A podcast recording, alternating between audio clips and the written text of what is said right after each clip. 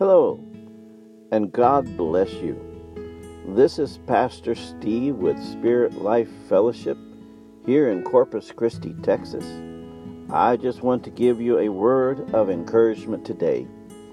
Jesus speaking to us and to his disciples in John chapter 6, verse 63, gave this good word It is the Spirit that quickeneth or maketh alive the flesh profiteth nothing.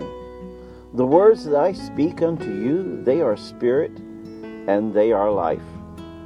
Every time any of us open up our Bible and begin to read the words written in God's Word, we are reading something that's going to quicken us, give us life.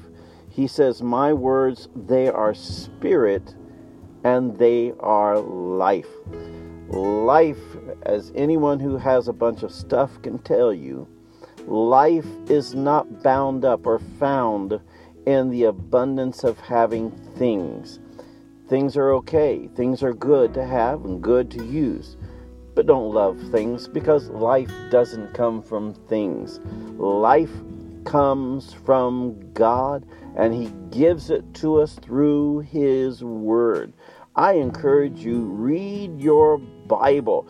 You will find your relationships. If you care about the people around you, you will find your relationships will come alive as you learn the Word of God and speak God's Word into your relationships.